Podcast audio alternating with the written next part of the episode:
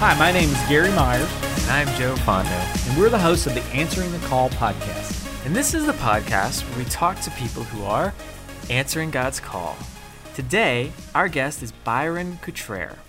He talks about how, after returning from a mission trip, you can inspire others who did not go.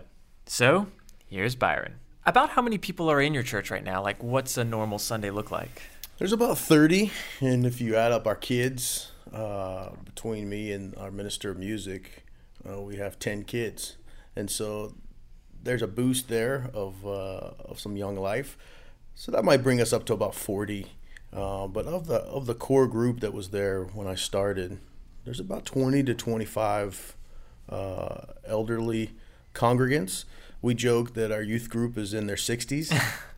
and so uh, that that's the reality. That's where we are, and that's what God called us to. And um, there's a sweet spirit there. We've seen uh, people's hearts and minds just warm to the gospel, and and we've been calling uh, them to come back to uh, the biblical truths and the essentials of discipleship and evangelism. We've just asked the Lord to really stir our hearts, warm our hearts again to the gospel and then let's pursue a generation that we can pass the baton to, which I think was hard for them initially because it, you're asking them to think about passing the baton to people who aren't even there yet.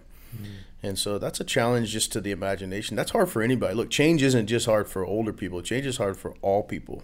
It's just hard for all of us. And so there are some unique limitations to that. We have to order sort of extra large print for some of our curriculum. And like you mentioned, mobility is a real issue. Uh, that's a challenge of the imagination, but it's something that we've embraced because we think it's worth it. And we think the faithfulness of these people through the years that God's not finished with them. He wants to honor their faithfulness and, and see something in these days. You, you mentioned something earlier. Um, you're you're working to get back to sort of a, a notion of discipleship and so forth. Um, if the average age is old at this point, you know, there's not like anybody really your age, perhaps other than staff. Um, clearly, that's something that is either slipped away or something's happened. Have you had challenges, kind of getting buy-in, getting people like this to be interested in this, or is this something that they started interested in? Yeah, I think that's a challenge for every pastor when it comes to discipleship. Is uh, there's just a human uh, ability to to reduce things or to lose sight of things, spiritual things that really matter. So that's not just unique to our congregation, but I will say this isn't their issue. This is really a pastoral issue for me. Some of that gets lost in translation. So I have to be careful when I'm challenging them to return to what's biblical. Uh, some of what they did in the past was biblical. It just looked and sounded very different. And so I've got to make sure that I'm not fussing over the translation uh, of curriculum and structures and systems so much as I'm really calling them in their heart to get back to the basics. And I don't want them to be repenting over things that were actually very good things in the first place. Uh, there may be a need, a need for us to update the language, but let's be clear, that's what it is. And so it's not all that, that they've missed out or hmm. that they've lost heart. Hmm. Some of it is just the world has changed and we speak of it differently, we think of it conceptually differently. But uh, we've got to invite them. That's part of discipleship. That's just part of being a good pastor, a good teacher, is just training them in new language, is introducing, kind of bridging the gap to being a little bit of a translator. Hmm.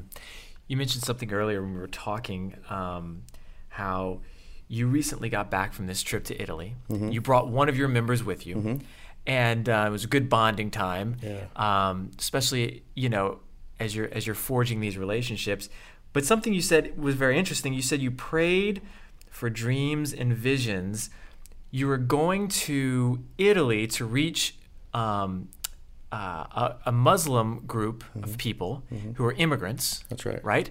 Um, so why did you why did you pray like this? I mean, what was the genesis of this? So there's about five million Muslim immigrants that live in Italy now who have moved there uh, or traveled there. Many of them at great risk have left behind everything they've known and risked their, their safety and even the safety of their families uh, to move there. And so we wanted to go and just focus on what seems like an open door And one of the stories that we keep hearing, the testimonies that keep coming back from the Muslim world, is that God is working through dreams and visions. And so we just ask the Lord to keep moving in the way that He's moved. We're just speculating why would God do that. Uh, it, it just seems, just having spent time with Muslims or people that are steeped in a different worldview, a different tradition, they just see the world differently. What's going to convince them that everything that they've ever known, everything that they've ever believed is wrong or, or, mm. or just different or upside down or backwards. So what we're telling them is so challenging. Uh, it's so difficult. It would be for us too. If someone came to us and just told us what we believed is just we've got it backwards. Mm. Uh, we would need some sign, something to show us that Lord, is this really from you? Mm-hmm. God, is this really from you? So I think that's one of the reasons in God's goodness and His grace and His kindness that he's given them signs to say this is legitimate, this is trustworthy. Uh, otherwise, you're trying to figure that out on your own. That's almost impossible to just uh, work through and process for an ordinary person to mm-hmm. give up everything they've ever known. Have you ever experienced a sign or vision yourself from God? No, not not in that way. I mean, perhaps He sent them and I just missed them. I try not to. I pray that He'll give me the eyes to see where He's moving and to hear His voice but not in the sense where I was uh, sleeping at night and there was something that just overwhelmingly, explicitly came to me where uh, I felt like it was a, a, divine sign. But at the same time, you you prayed in this way um, that God would use this method on this trip. That's right. Did you feel um, what do they call that? The imposter syndrome when you're you know you're kind of stepping out on a limb there. Yeah did this test your faith? Did you feel that maybe like what if God doesn't do this? No, I felt more excited, more uh, anticipation. Now, what if God does do this? Mm. And so I felt like in that sense we had nothing to lose, and and mm. uh, we just asked the Lord to do what what He's already been doing, and it took some faith to believe that that He's capable of that, and that this is the same God of the Old Testament and the New Testament, and that He's doing amazing, miraculous things. I think if you hear enough of these stories, though, it encourages your faith, and you just long to see it. You just mm want to see God move in that way, mm and uh, and to be useful. And so we just prayed, Lord, uh, would you do that? And then you're just kind of curious, and uh, you just lean in. mm And I saw that on our trip. Uh, one of our members, who who you mentioned, uh, Brother Jack, uh, who's now the chairman of our deacons and uh, he was the only member of our church really who's physically able to go on a mission trip. And so i wanted it for him and i wanted it for our people uh, to be able to go on mission. We really brought them along kind of vicariously. We had done some training before we left. I shared that training with our people brought them through some of the same training we did so they could experience it. We prayed for uh, the people we were going on mission to reach some of the same prayers that we had prayed as a group and uh, and then throughout our trip we skyped back in talked to our people through video and, and through calls. And then of course we reported when we returned home what we had seen and what we had heard. We did the best we could to bring our people along. Mm. and so at the heart of these prayers the spirit of what we're hoping for is god would you do something in these people? Would you make us useful? Help us to reach them. And at the same time would you bless us spiritually at home by bearing witness to what you're doing around the world? Can we be faithful and can it be reinvigorating to us spiritually mm. to take part in this? And it was. That that's really cool because in uptown New Orleans, for instance, there's not really a ton of churches, not a ton of you know evangelical um, churches. That's right.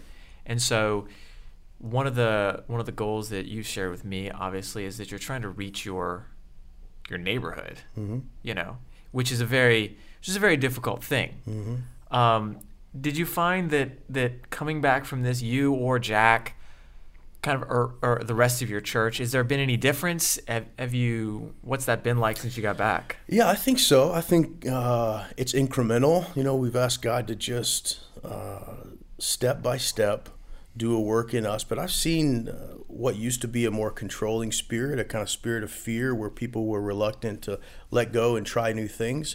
I've seen uh, an open handedness. Mm-hmm. I've seen a softening of in people's hearts church. in our own church, and then we've just hammered over and over again this this notion, this idea that we're living on mission.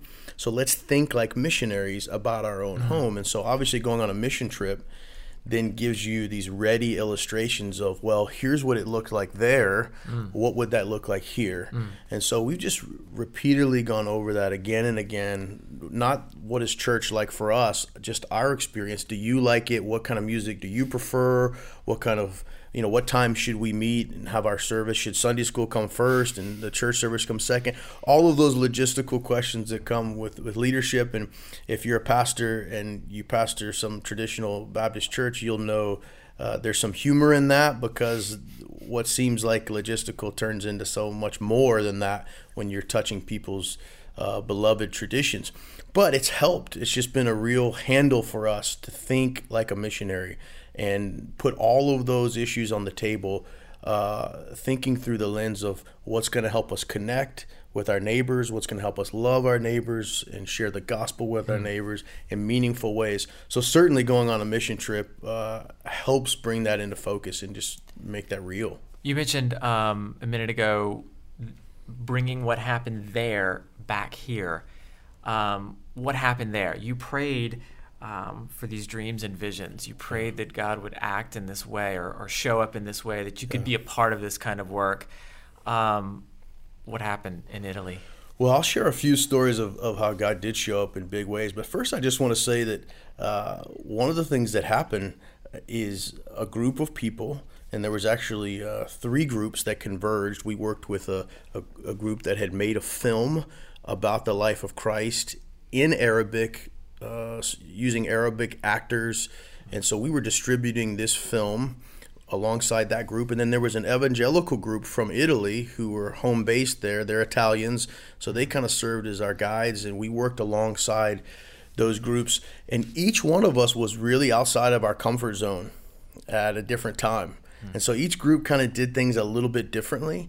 And so we would go and we would kind of lean towards one group's uh, methodology for a few days and that would really stretch us in one direction and then we tried something different that really stretched us in a different direction and and so what I saw is people being very humble doing things that in our context we might feel like man this is really cheesy or this is embarrassing or uh, that's is this what I came here for but I saw a willingness to be humble and just to offer up all the things to the Lord that we have, mm. including and especially our inadequacies. Mm. So, with regards to the language, there's just things that we don't know and uh, things that we struggle to communicate.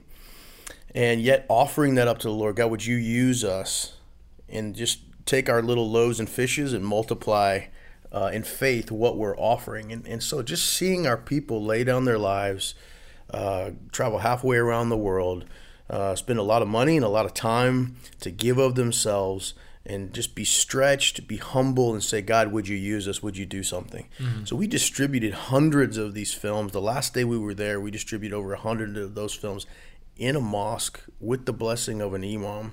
Wow. And uh, that's unheard of. I mean, we did an exchange in Rome in a mosque there where we went in and just offered a gift. We shared the film with the imam, and he shared with us, gave us some copies of the Quran uh, or a translation with commentary and uh, just tried to build bridges and have meaningful conversations and, and spread the work of the film. And then, whenever we could, we would have as explicit a conversation as was possible through language mm. and uh, just through relationship, sharing the gospel as much as we could. And sometimes it was just a look of the eye, just a, mm. a, a smile of friendliness and some an eye contact that would be a signal, just a welcoming sign to have a conversation. So that's the first thing I saw, just people being willing to serve mm-hmm. and uh, lay down their pride and their ego and what's mm-hmm. familiar and comfortable to them and stretch themselves. Uh, Jack and I, he's going to kill me for saying this, but uh, our sleeping arrangements. Uh, you know, we weren't living in luxury. That it was nice and it was comfortable, but we shared a bed. It was smaller than a queen size bed, and not so many. You, so you and your deacon chairman have, have bonded right. in, no, in many not ways. many pastors have slept in the same bed with the chairman of their deacons. But I recommend it if you're looking to bond and you're looking to build a relationship. It was really meaningful, man. We laughed a lot. We even cried some and just shared some really meaningful moments there, the two of us. But that's for the, the same for all of us on the trip. I think everybody gave a little bit, stretched a little bit, and then God used that. So let me just share with you a couple ways uh, where He showed up, just in powerful ways. Of course, you never know what happens with the films. We prayed over those. You never know what happens after you let all that go. But we got to see some things uh, with our own eyes uh, right there in Italy, and uh, uh, there was a, a lady that some of our ladies had connected with. I think it was in a grocery store and she wanted to have follow up conversations with them. So she reached back out intentionally to connect with them, uh, a Muslim lady, and they got a chance to go follow up with her, spoke with her for several hours, and she was very curious. Uh, they were able to share with her, you know, explicitly who they were, what the gospel is, and uh, they asked her, "Have you had any dreams and visions?" And she didn't remember until they asked her when they prompted, she said, Well, actually, I have. And she began to describe two ladies coming to her in her dream uh, to share with her uh, the truth uh, about Jesus, about the Injil, the gospel, mm-hmm. and Jesus, uh, her words in Arabic. And our ladies were able to say, That's us. That's us. How, we, how we are those. The, we are those two ladies. And um, say that again. How did they know they were them? I mean, I think just in faith. I think I, I don't think it was. Uh, I don't think that it was difficult math. Mm-hmm. You know, I think it was uh, pretty simple math that to say they're listening to that description mm. and just believe God, you sent us here to do this. We bathed this in prayer. Uh, you're working. We've asked you to work. Mm. And I think as Christians, I just challenge anybody who really prays in faith for God to do things. You always have the option to chalk it up to coincidence. Mm. But if you've been praying over something and you believe God is capable and you've asked Him to move in a certain way, and then things begin to move, mm-hmm. uh, the tendency to just chalk that up to, well, maybe that's Him, maybe that's not. I think it's remarkable how often we pray in faith and then we respond in fear or in doubt. Mm. And uh, let's respond with the same faith we had when we prayed for him to move in the first place. So mm. that's pretty simple, but I think I think what she was describing just fit them to a T mm-hmm. and just described their conversation. And it made so much sense uh, that God was moving. Uh, otherwise, them bumping into her in a grocery store and having this conversation and then meeting up again. There was even some logistical issues with cell phones and mm-hmm. how they ended up getting back together with her. Um, it took a little time. It was a little bit of a struggle, but the way that it all happened just felt so divinely orchestrated. Mm-hmm. You know, it just felt like, mm-hmm. man, it would really be naive to just chalk this up to coincidence, happenstance. Yeah. So that was one story, and then probably the most powerful story, uh, memorable story um, that we saw. Uh, one of our Italian guides went with uh, one of the team members from the film, uh, the Savior film, which if you have Amazon Prime, you can check it out. The Savior uh, is on there, and uh, those two team members went with one of our guys from Arkansas, and those three guys uh, went to a place that the Italian guide had remembered. They had done some street evangelism. That's kind of their mo as the Italian group. They do a lot of street preaching, a lot of uh, what we would call sort of revivalistic crusade, mm-hmm. tent crusade type things. That's been their history and very influential, like in the evangelical life of Italy.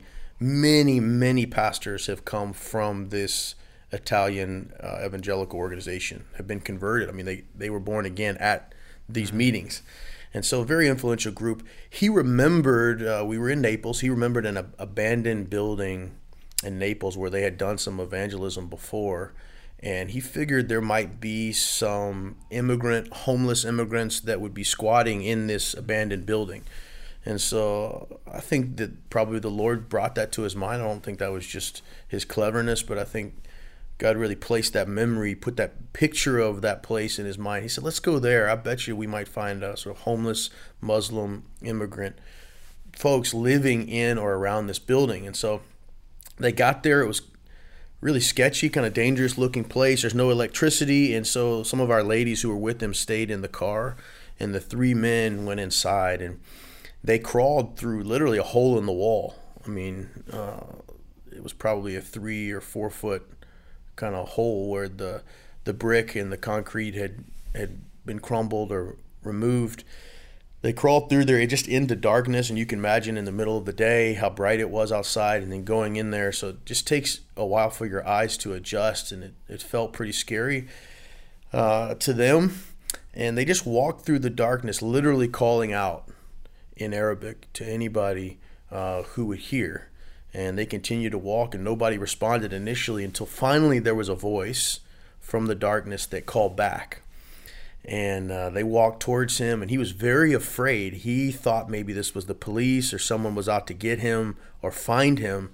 And so he was very afraid uh, until he began to speak to the men.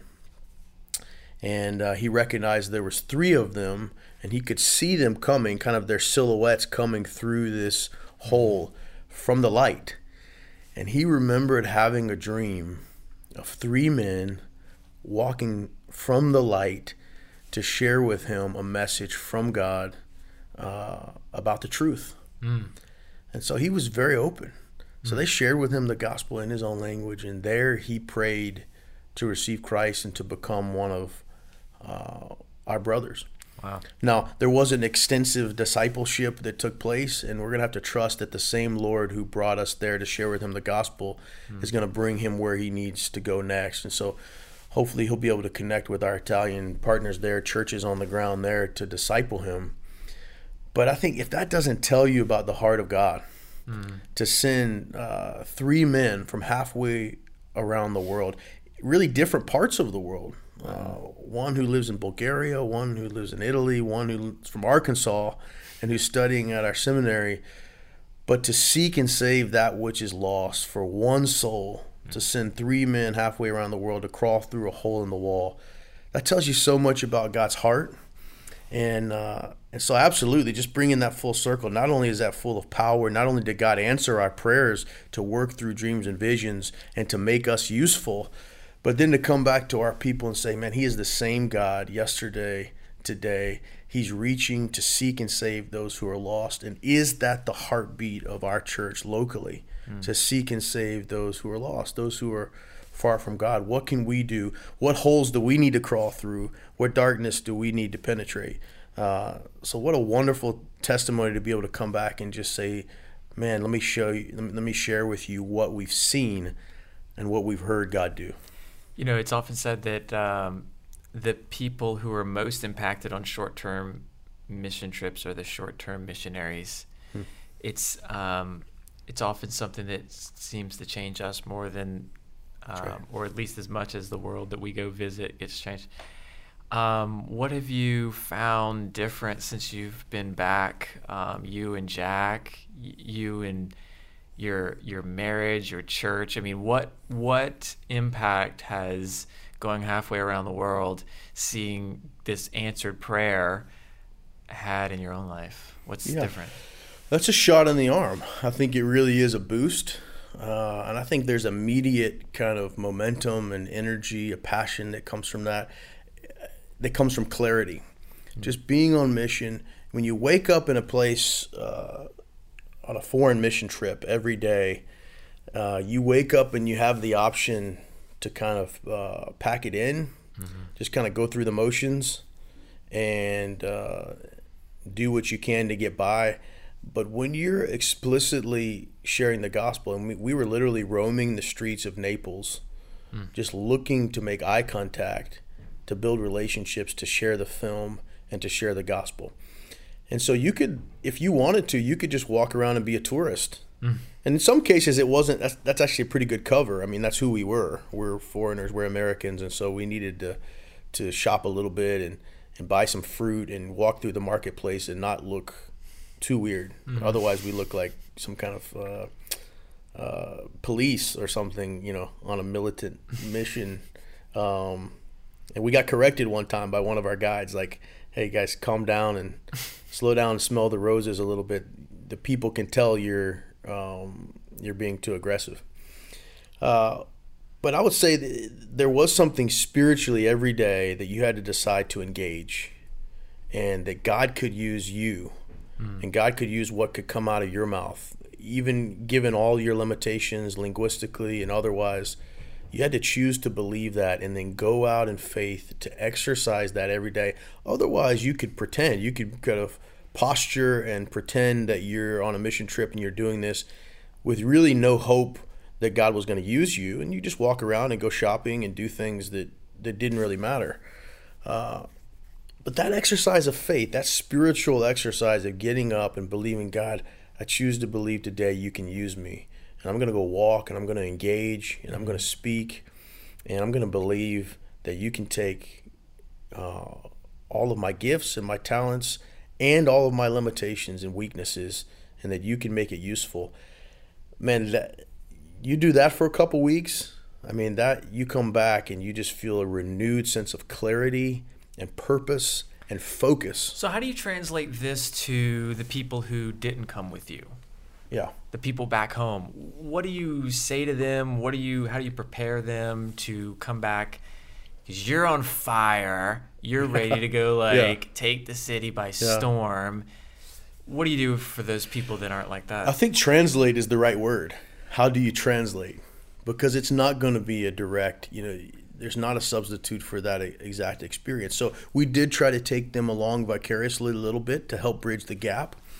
And uh, and then part of that's just the work of the Holy Spirit. God help me to perceive uh, creatively how can we stir their hearts. Some of that's going back into their own memory. Remember what God has done. Share with me some of the stories of where you've seen God move. And so just inviting them to remember what they've seen, what they've participated in in their life. And then of course praying and begin to do it right there. So the probably the best thing for our people is to see that happen here so when we have somebody new come into our church and somebody that we've been praying for, and they get to see answered prayer, mm-hmm. we had somebody baptized in our church this summer, and man, that baptismal hasn't been wet in a long time. And so for them to see an answer to prayer, we've been praying, God, would you send us uh, somebody? Mm-hmm. Uh, would you save their soul and send them here? Will we be able to baptize? Could we bear witness to what you're doing and can we be a part of it? Would you use this little place to see that happen? Mm-hmm. um, i think that's the way you bring back that. It's it's the same god who's there who's here. Mm-hmm. and so in that sense we don't bring him back. He's already here. Uh, we're just trying to open our people's eyes to see where he's moving and then let's do some of the same things that we're doing there here and let's see if God doesn't answer those prayers.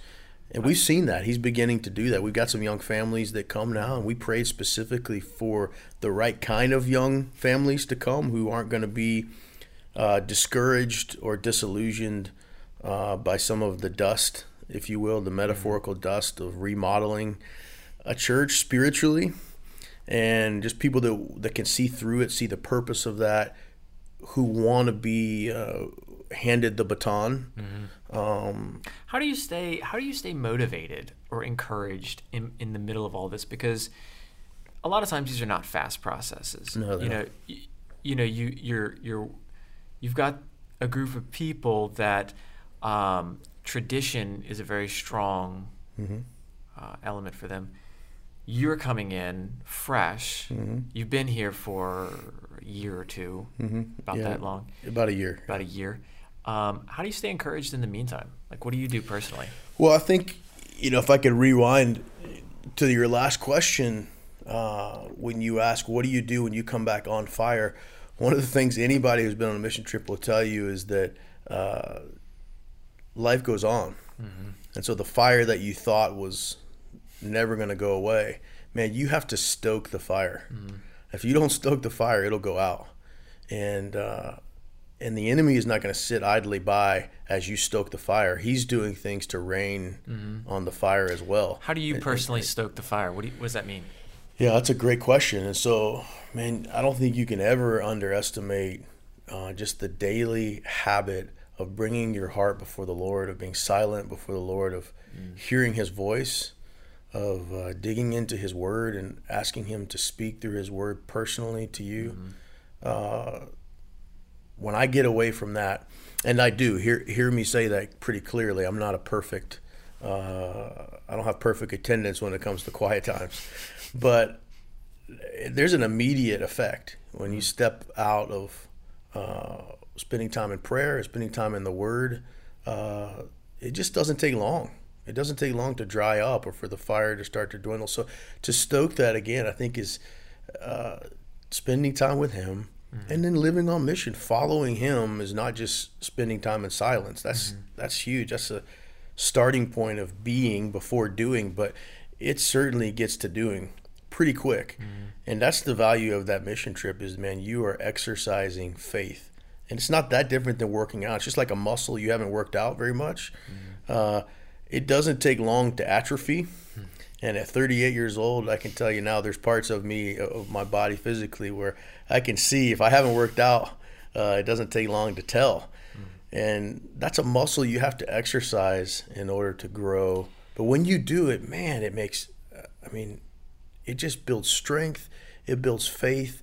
And when you see God move in those significant ways, answer prayers, that stays in your memory. Like it just mm-hmm. it, it it's in your mind that it grows in you a sense of expectation.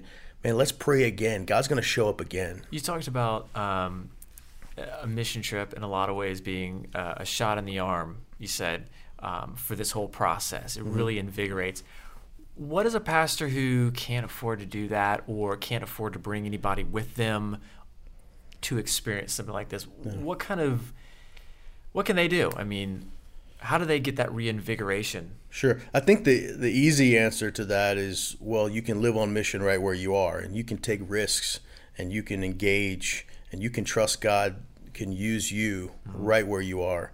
And that doesn't cost anything but time and faith, mm-hmm. right? And so you can do that. I think I want to say though, for the guy who thinks he can't afford things, uh, one of the things that we preach at our church, kind of a mantra, is God's not short on cash.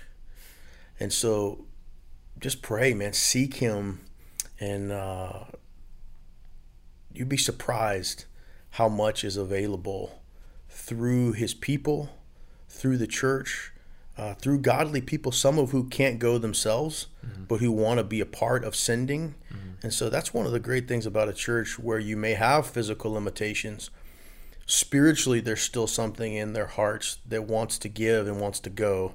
And if you can tap into that, I think that's as life giving. Sometimes you get to be not only the hands and feet of Christ, per se, but the hands and feet of some of the people who would send you and support you because they can't go themselves. Mm-hmm. Thanks so much for coming on the podcast, Byron. This has been uh, it's great to hear these stories, and it's always encouraging, and uh, it's good advice. Thank you for having me. It's exciting. Hey, it's Gary and Joe here again. Would you do us a favor? If you like this podcast, go to iTunes and leave us a review. This would mean the world to us. Thanks.